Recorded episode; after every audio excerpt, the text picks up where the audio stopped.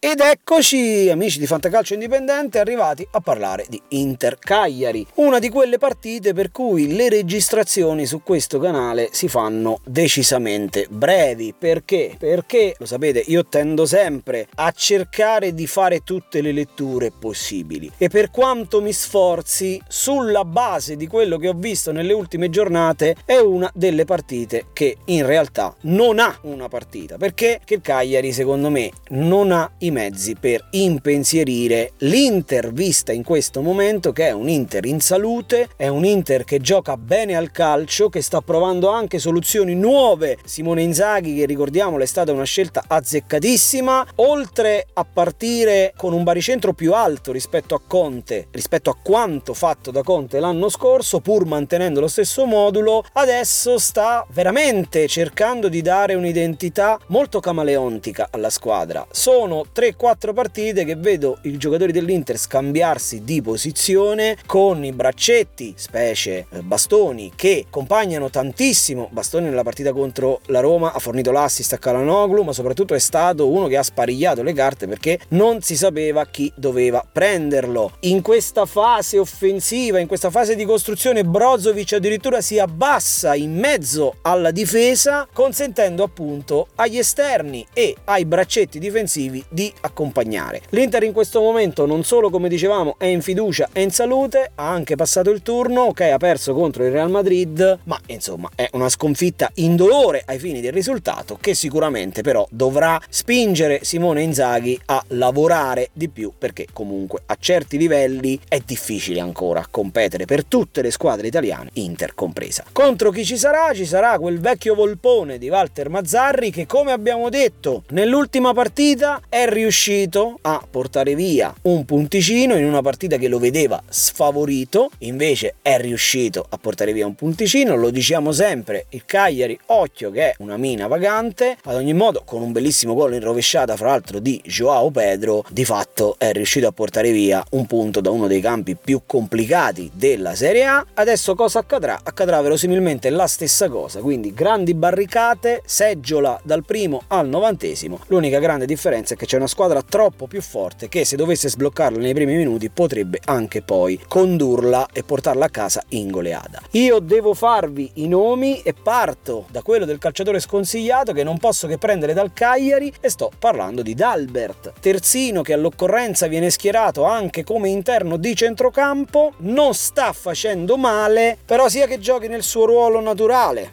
quindi quello di esterno nel 3-5-2 di Walter Mazzarri, sia che venga riproposto come mezzala, troverà di fronte a sé veramente degli avversari scomodi e nonostante, come detto, la buona, la diciamo sufficiente stagione che sta disputando il terzino brasiliano del Cagliari, io in questa partita faccio volentieri a meno di schierarlo. Per quel che riguarda il calciatore consigliato, lo prendo dall'Inter, mi prendo uno secondo me degli uomini più in forma e degli uomini più importanti nello scacchiere di Simone Inzaghi, sto parlando del difensore Alessandro Bastoni. In realtà manca solo il più 3 perché quest'annata di Bastoni sia memorabile, perché ha avuto e sta avendo una crescita esponenziale, migliora di partita in partita e questo non può che essere un bene, specie per la nazionale, che l'anno prossimo ci saranno i mondiali e si dovrà fare i conti con la carta d'identità, ad esempio, del signor Giorgio Chiellini che può mettere una bella stella sul proprio petto per quel che riguarda la conquista dell'europeo di quest'anno, ma questo insomma non è la sede questa opportuna per parlare di certe cose, però ecco l'evoluzione tattica e tecnica di Bastoni è una delle cose che più mi ha impressionato nell'Inter.